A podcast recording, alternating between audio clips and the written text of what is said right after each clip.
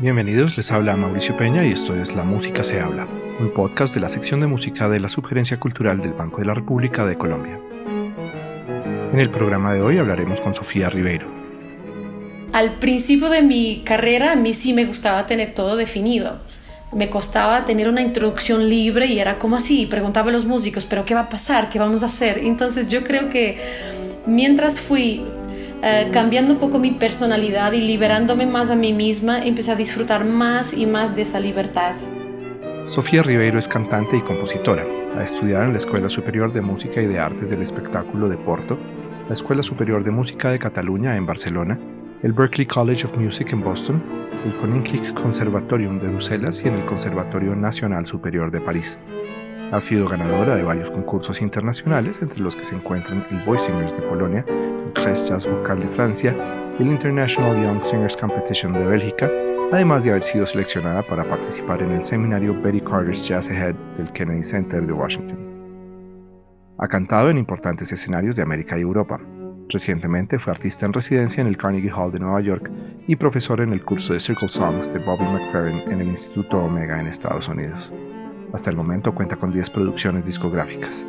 En marzo de 2020, Sofía tenía programados 3 conciertos con el Banco de la República en Santa Marta, Barranquilla y Bogotá, los cuales tuvieron que ser cancelados debido a las medidas adoptadas por el Gobierno Nacional para mitigar la expansión de la pandemia del COVID-19. Sofía Ribeiro, bienvenida. Hola, un gusto estar acá. Bueno, Sofía, la última vez que nos vimos, en marzo, almorzamos con el colombiano Juan Andrés Ospina, el argentino Marcelo Volosky y el griego Petros Klampanis, justo antes de que tuviéramos que cancelar tus conciertos en Colombia por el comienzo de la pandemia en este país. ¿Cómo estás tú? ¿Cómo están ellos en este momento? Bueno, en primer lugar me parece una locura que ya haya pasado tanto tiempo, que pasó muy, muy rápido. Y sí, tanta cosa ha pasado desde allí, pues en verdad todo en la casa, pero mucha cosa ha pasado. En mi caso, pues la pandemia me activó mi creatividad de una manera como no había visto antes y empecé a escribir mucha música y estoy ya en la fase final de la producción de un disco en la casa de cuarentena. Entonces, eso resumidamente es lo que me ha pasado a mí, pues tener que estar en un mismo espacio tanto tiempo me activó mi creatividad y pues sí, en el medio de todo lo que ha sido difícil, ha sido muy positivo también.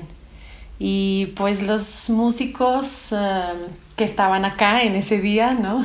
La última vez que nos vimos, Marcelo, que vivía en Nueva York, se mudó a Barcelona, o sea, un cambio enorme. Petros fue papá, o sea, también un cambio muy grande, y está en Grecia en ese momento.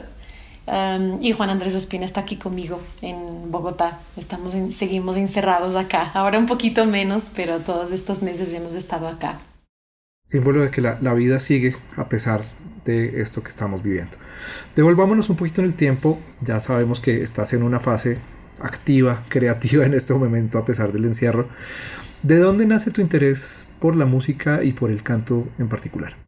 Yo creo que el interés empezó principalmente por mi papá, que siempre, pues me acuerdo, tengo ese recuerdo de los vinilos de mi papá desde chiquita, de muy buena música. Entonces mi papá y mi mamá son apasionados por la música. Incluso me enteré que cuando ellos eran adolescentes, jóvenes, que hubieran querido hacer algo más con la música o seguir más un camino más cercano a la música, pero no han podido porque les tocó empezar a trabajar muy jóvenes. ¿Y ellos en qué trabajan?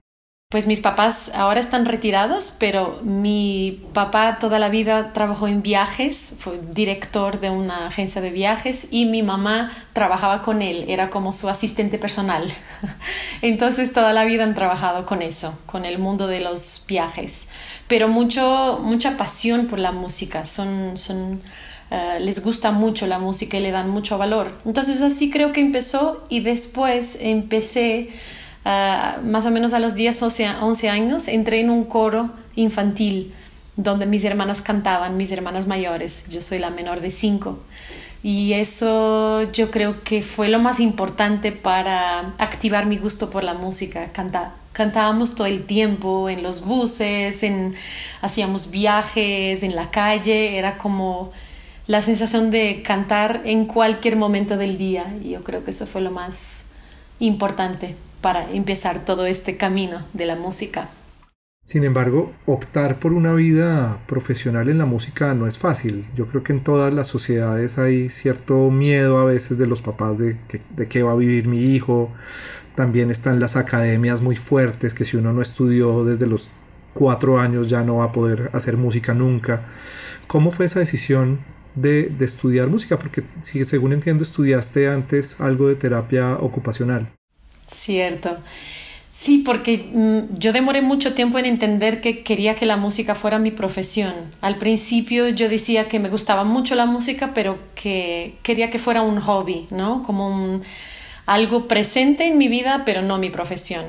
Entonces, cuando llegó el momento de entrar en la universidad, yo intenté entrar en veterinaria porque me gustaba mucho, pero en ese momento no pude porque justo un examen no me salió tan bien y no he podido entrar en la Universidad Pública de Veterinaria. Y entré en terapia ocupacional, que fue un curso que yo hice por 4 años. Pero terminé el curso y no era lo que quería hacer. Y a poquitos volví a empezar a pensar en la música. ¿Será que quiero hacer música en mi vida? Y finalmente decidí, pero ya 1 año después de haber terminado un curso en terapia ocupacional.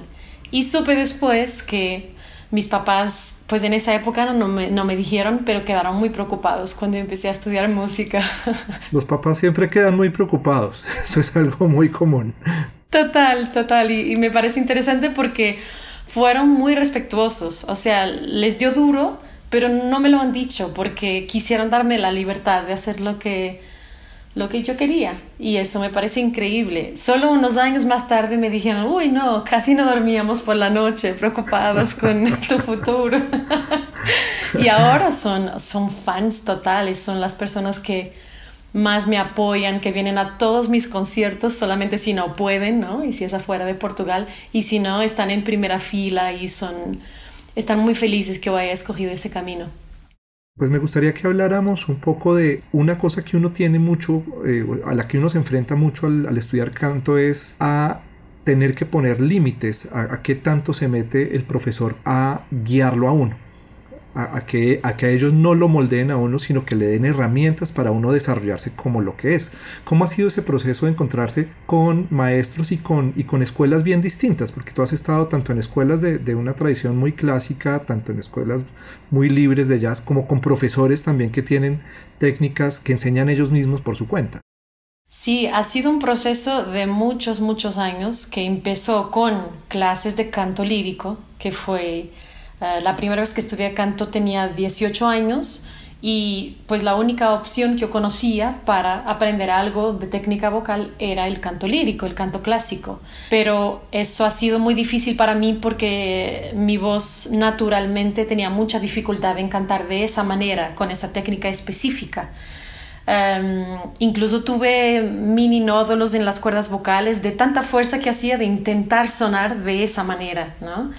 Y después de esto empecé a estudiar jazz y ahí pues era otro tipo de libertad, obviamente con sus reglas también, pero ahí ya me permitía usar mi voz de una manera más natural, usar la voz que yo uso cuando hablo, ¿no? Y no tanto esa técnica como tan específica del canto lírico.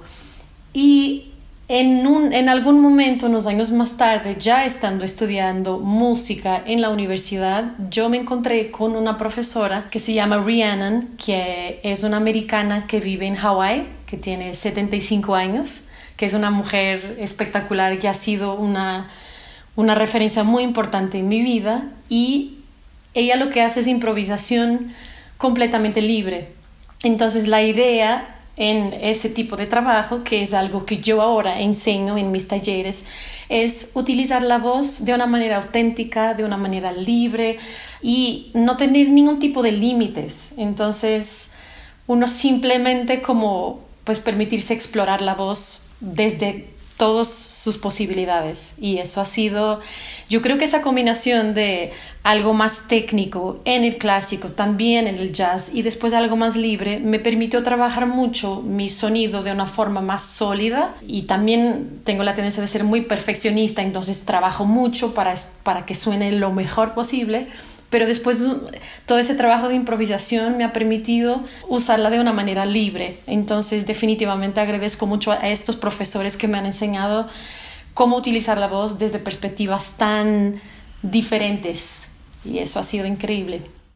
En tu manera de enseñar, ¿cómo trabajas un poco esa tensión entre el rigor de la academia, el perfeccionismo que tú misma tienes, y esa libertad? ¿Cómo se traduce eso en tu relación en tus talleres, con tus estudiantes?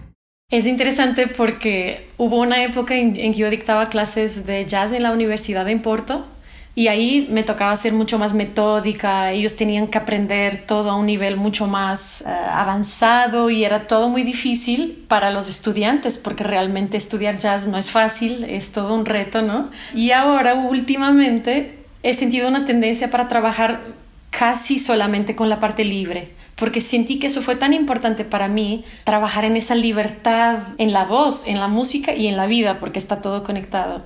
Ha sido tan importante que yo más que nada estoy enseñando eso. Entonces me parece fascinante, por ejemplo, dictar un taller en una universidad con cantantes de jazz, ¿no? Y pues incentivarlos a liberarse de la cantidad de reglas que tienen en la cabeza. Y eso hoy en día es lo que me parece más interesante, más fascinante en el momento de enseñar. Obviamente siempre hablando de la importancia de lo que es practicar, conocerse, estudiar sin límites, ¿no? Pero al mismo tiempo después liberarse y disfrutar y ser auténtico. Entonces eso me parece lo más importante al final. En tu discografía y en tus canciones yo he sentido una no la quiero llamar tensión, sino más bien como que fluye entre varios idiomas, entre varios estilos, en donde siento que claramente sale a veces el fado, que se mezcla con el jazz, que se mezcla también con el bossa nova, con la canción tradicional. ¿Cómo se da esa fusión en tu trabajo? ¿Cómo llegas a retomar cosas que claramente son de tu infancia, de tu gusto personal, de tu contacto con otra música? ¿Cómo navegas con comodidad todos esos idiomas? Yo siento que ha sido un proceso muy natural, porque el hecho de que haya empezado a estudiar jazz me hizo empezar a cantar en inglés y más que nada a cantar en ese idioma más jazzístico, ¿no? Y a poquitos, cuando yo empecé a hacer conciertos afuera de Portugal, la gente empezó a pedirme canciones en portugués, empezaron a pedir fado.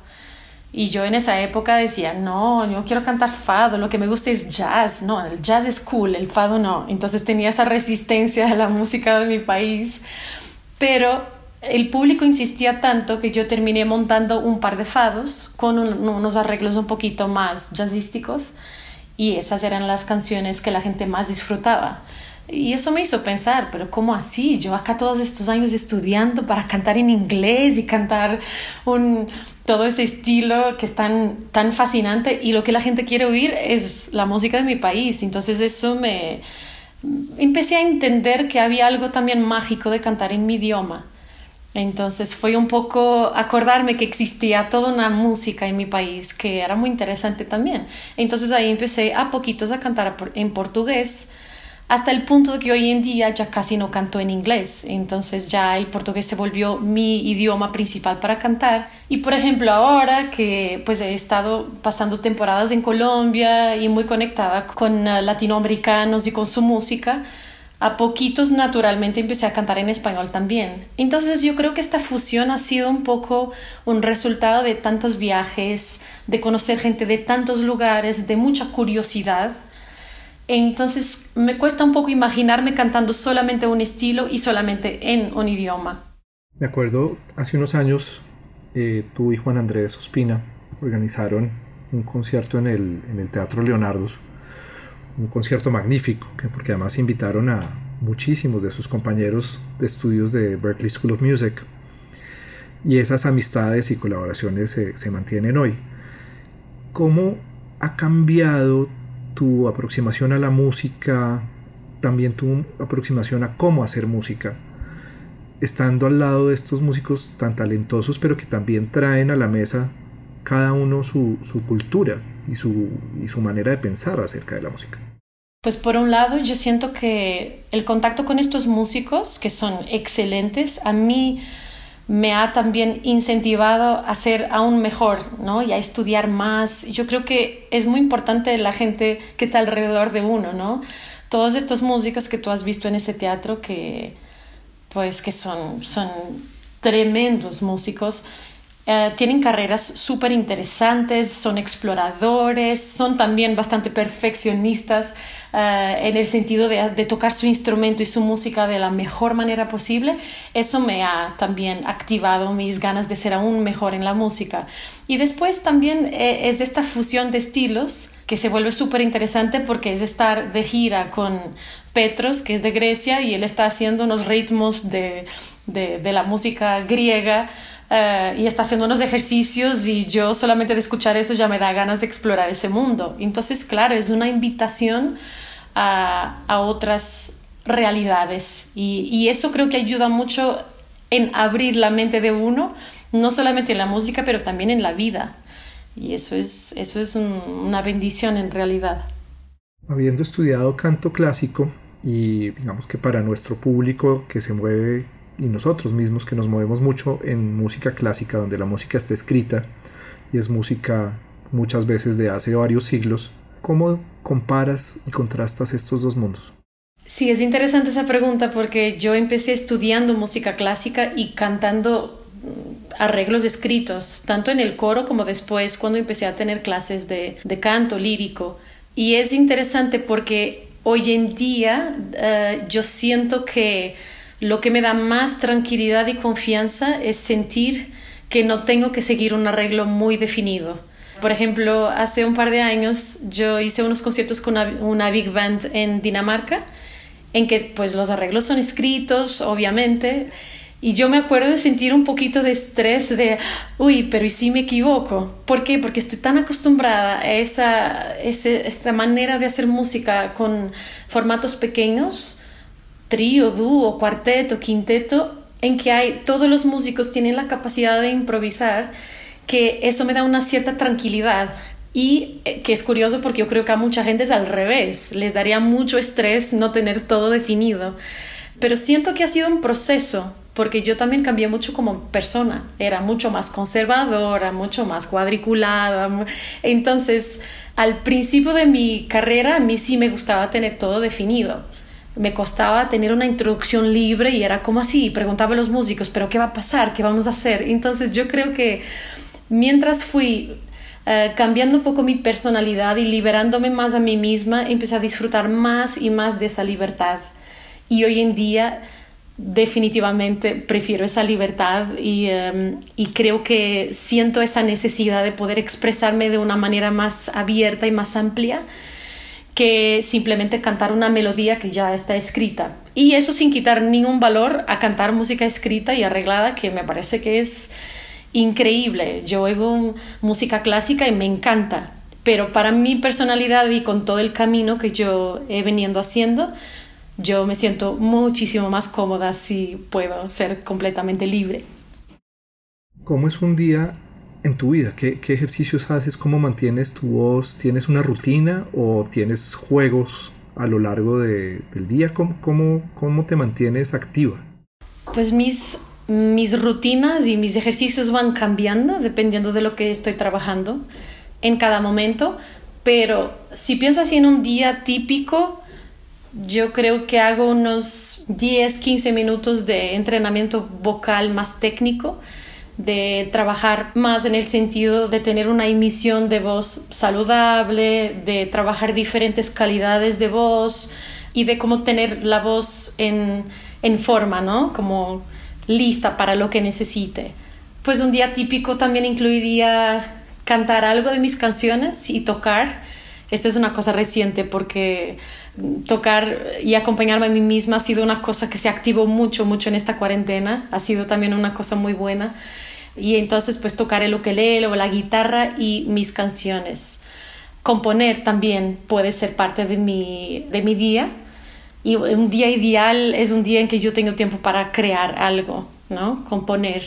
Y también improvisar es una posibilidad. A veces hago ejercicios de improvisación. Puede que esté solita y simplemente improviso por 15 minutos con la voz y dejo salir lo que quiera salir.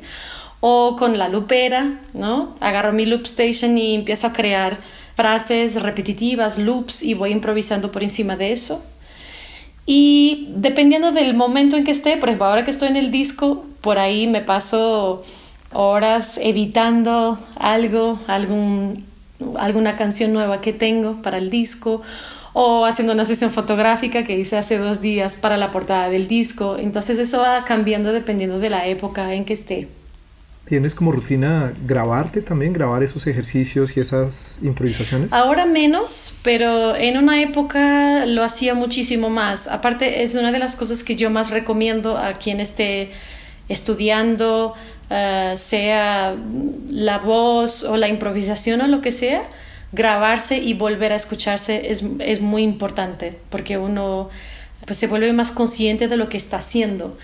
Lo hago, por ejemplo, ahora si estoy a punto de preparar alguna canción que voy a grabar para el disco, por ejemplo, es posible que me grabe. Hoy en día menos, porque creo que ya tengo más facilidad en entender, aún sin grabarme, entender dónde es que necesito trabajar más la voz. Pero sí, definitivamente el grabar es una herramienta muy poderosa, muy importante. Hablando de grabar, varios de tus discos los has grabado en Nueva York. Y me pregunto, ¿por qué allá? ¿Qué tiene esa ciudad o ese contexto de la industria discográfica o de la grabación que te haga buscar esa ciudad para grabar tus discos? Sí, es que Nueva York es un lugar donde uno muy fácilmente encuentra cualquier tipo de músico que esté buscando.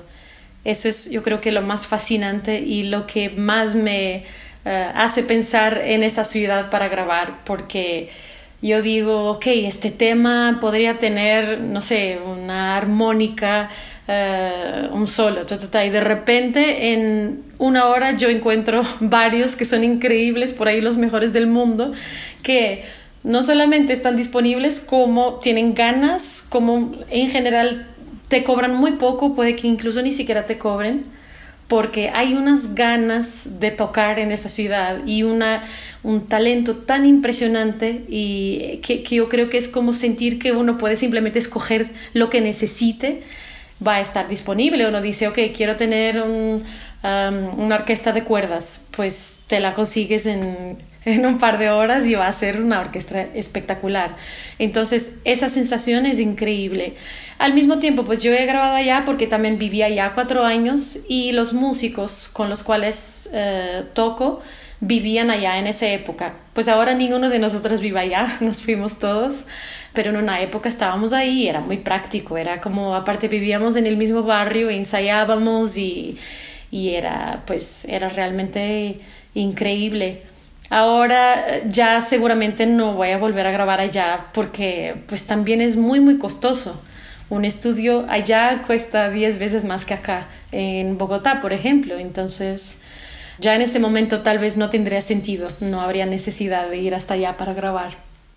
En este último proyecto que has grabado en casa, ¿estás colaborando con personas en otros países? O sea, esto ya es una realidad, el ensamble a la distancia. Sí, totalmente. Todo el disco, el concepto del disco ha sido grabar en la casa, y pues que cada músico grabe desde su casa. Y entonces ha sido muy interesante, porque he pensado en colaboraciones que nunca se me hubieran ocurrido. Pues si yo estoy en Nueva York grabando un disco, yo pienso más que nada en las personas que viven allá, ¿no? Nunca se me ocurrió hacer lo que, por ejemplo, hice en una de las canciones, en que yo tengo 3 invitadas especiales, cantantes, amigas mías. Ellas no se conocen entre ellas, pero son muy cercanas a mí. Una es de Bélgica, otra es de Colombia y otra de Grecia. Y las 3 cantan juntos, y uno va a escuchar esa canción y da la sensación que se conocen, que han cantado al tiempo.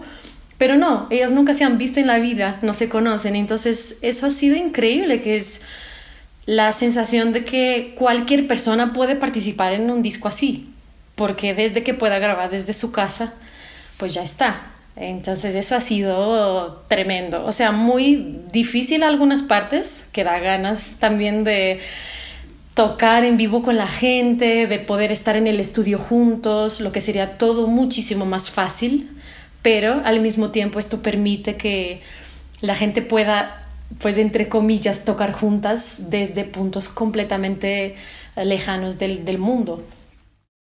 Tienes un sistema para componer. ¿Cómo es tu proceso creativo? ¿Cómo nace una canción de Sofía Ribeiro? Es interesante porque eso ha cambiado un poco. Yo creo que al comienzo, cuando componía, era todo un poquito más...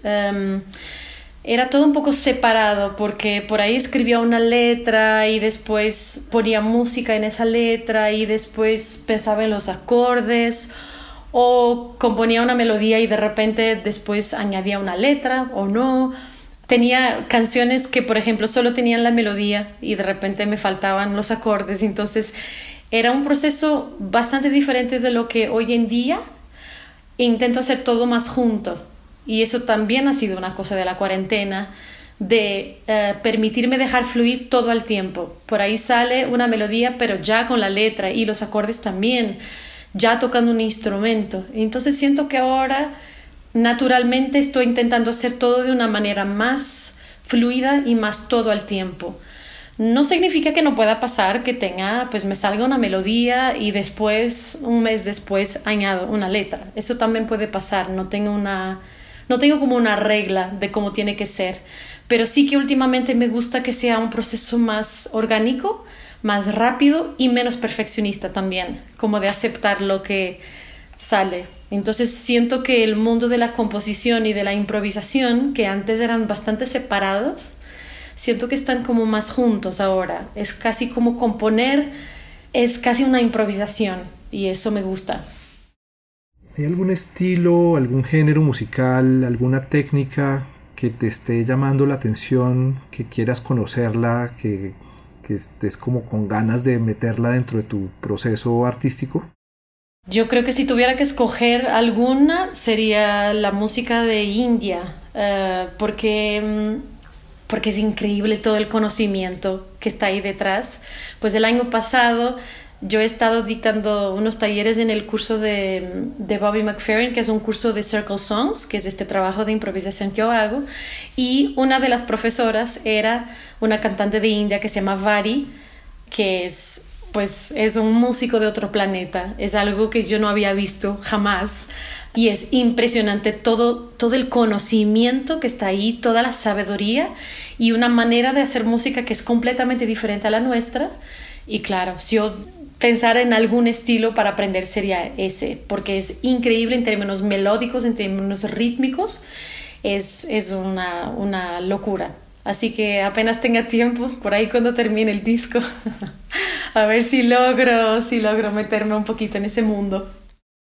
En una charla que diste, una charla TEDx, hablas de un momento de crisis que te llevó a una profunda transformación personal.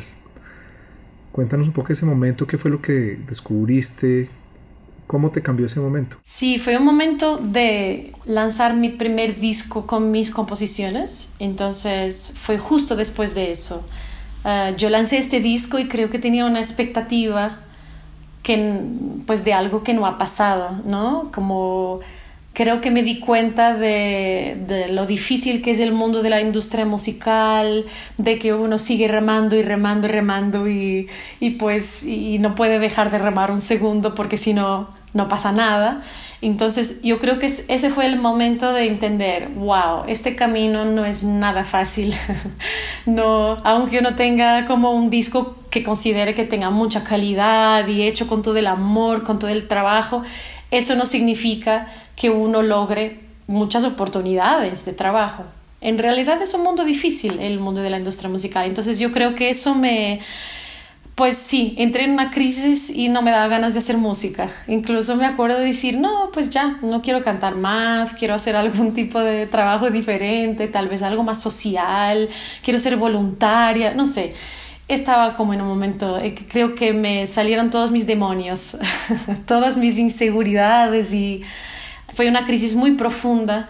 Pero pues lo que aprendí de ahí fue que yo, pensando en hacer otra cosa, era más que nada un escape a una dificultad que estaba teniendo, porque en realidad lo que siempre quise hacer era cantar.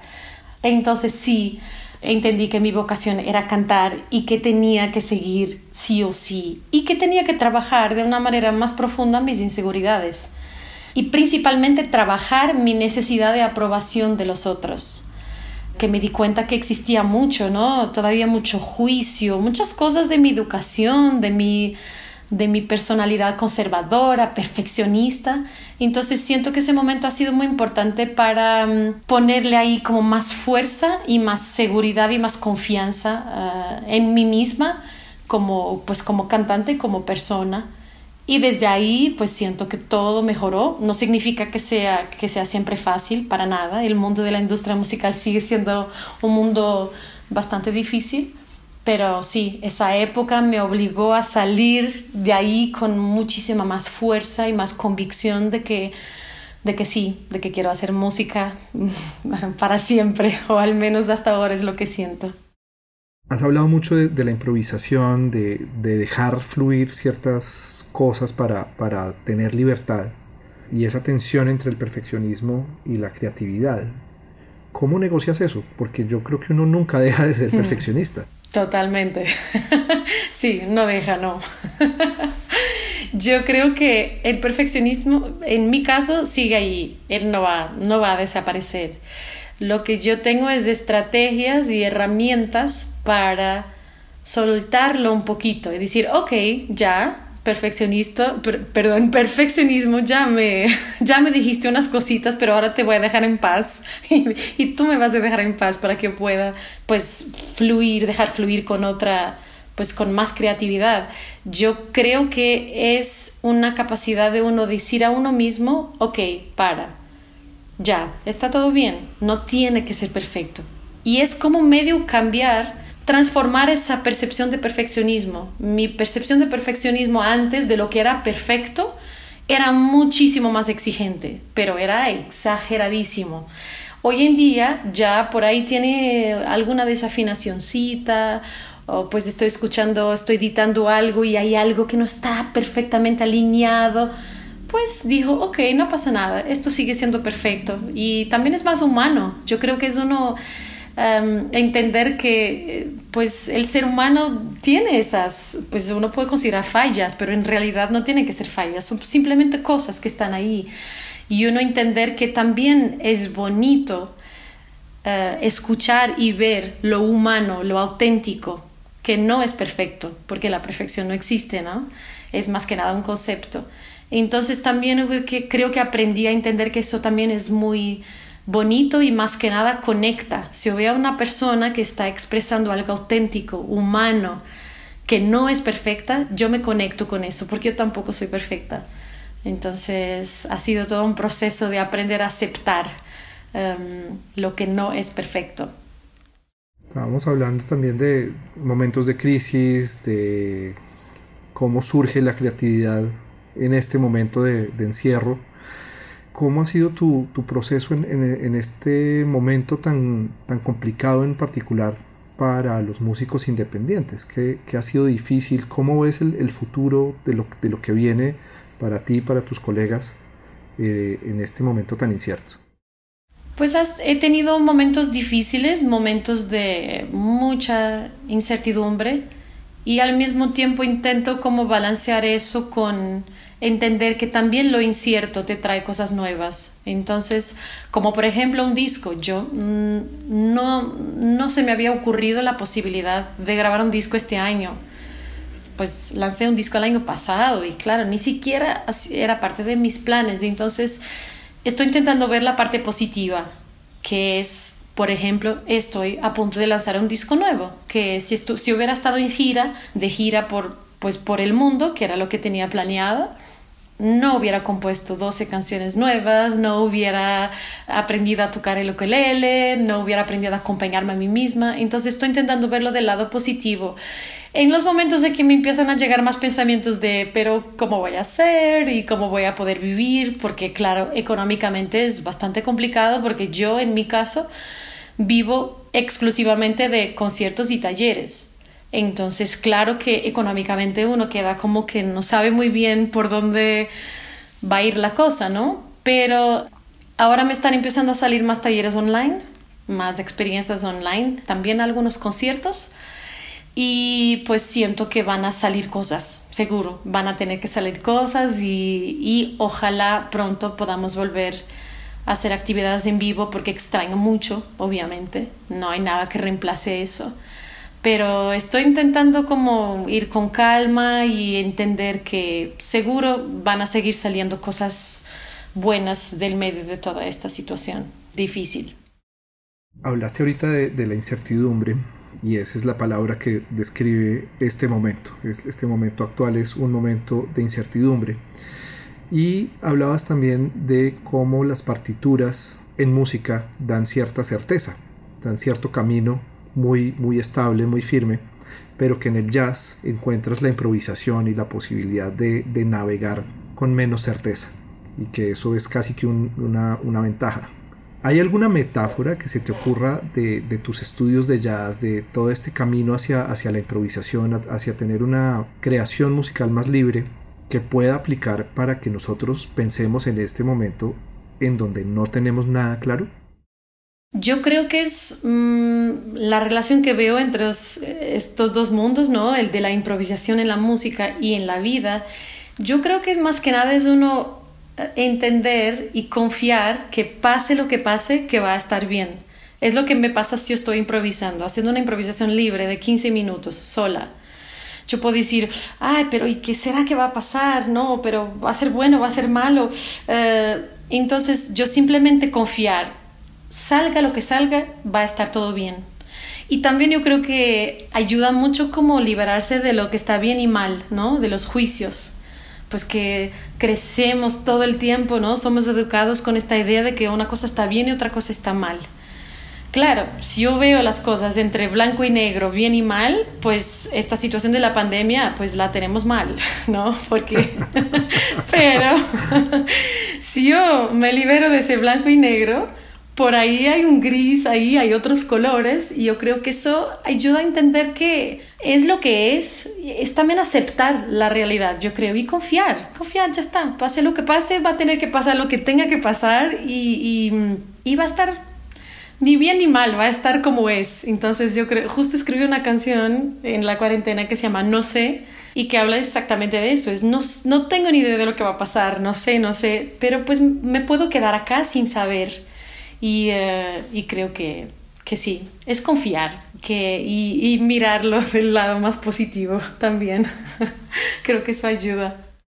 Pues Sofía, es un placer hablar contigo, saber que estás bien, saber que esta situación actual no te ha detenido y que no solo tenemos en el concierto que íbamos a presentar, que era de un disco nuevo, ahora vamos a tener la posibilidad de hacer dos conciertos con dos discos nuevos. Ahora dos discos nuevos. Pues felicitaciones, realmente no es fácil en este momento estar activo, estar creativo en una situación tan complicada como la que hemos vivido en Colombia de tantos meses de encierro. Quería agradecerte mucho por tu cercanía con la sala, por la voluntad de estar en nuestra programación, por esta entrevista que ha sido magnífica. Felicitaciones. Muchísimas gracias, Mauricio, a ti por tus preguntas tan interesantes y por seguir apoyándonos a los músicos. Y bueno, ojalá pronto podamos lanzar los dos discos. Así será. Un abrazo. Muchísimas fuerte. Gracias, un abrazo muy grande.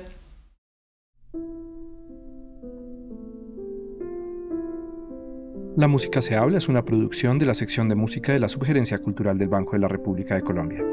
La música de este podcast es parte del trío Opus 32 de la compositora colombiana Amparo Ángel, interpretado por el Swiss Piano Trio, grabación que hace parte del disco Compositores de Nuestro Tiempo, volumen 2, editado y publicado por el Banco de la República.